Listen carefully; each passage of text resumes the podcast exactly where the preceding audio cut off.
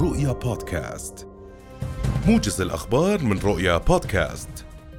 ضبطت وزارة التربية والتعليم 92 مخالفة حتى الآن خلال امتحان الثانوية العامة للدورة التكميلية العام الحالي حسب الأمين العام للشؤون التعليمية في الوزارة نواف العجارمة العجارمة أضاف أن الامتحان التكميلي سار كما هو مخطط له من قبل وزارة التربية ولم تؤثر المخالفات عليه مشيرا إلى أنه يوجد تنسيق بين وزارة التربية ووحدة تنسيق القبول الموحد في وزارة التعليم العالي والبحث العلمي حتى يتسنى لها إجراء اللازم وإعلان قوائم قبول الفصل الدراسي الثاني.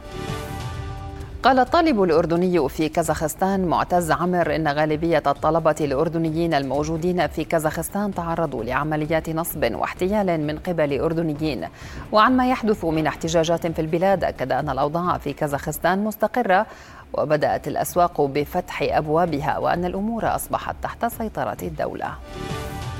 تستمع لجنة التحقيق الخاصة بقضية مشاجرة النواب في هذه الأثناء لأقوال أطراف المشاجرة التي وقعت خلال أولى جلسات التعديلات الدستورية الأخيرة.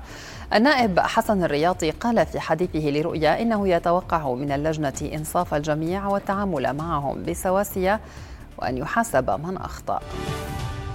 قالت الأميرة دينا مرعد رئيسة الاتحاد الدولي لمكافحة السرطان إن الأردن من أوائل الدول التي وقعت على الاتفاقية الإطارية لمكافحة التدخين ولم تطبق أي بند من بنود تلك الاتفاقية.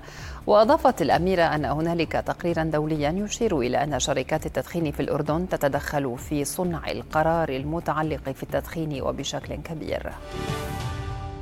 اقتحم عشرات المستوطنين المتطرفين اليوم باحات المسجد الأقصى المبارك الحرم القدسي الشريف بمدينة القدس المحتلة. دائرة الأوقاف الإسلامية في مدينة القدس أوضحت أن عشرات المستوطنين المتطرفين وطلاب المعاهد التوراتية اقتحموا الأقصى من جهة باب المغاربة بحراسة مشددة من قبل شرطة الاحتلال الإسرائيلي الخاصه المدججه بالسلاح وعلى شكل مجموعات وأدوا طقوسا تلمودية استفزازية في المنطقة الشرقية منه.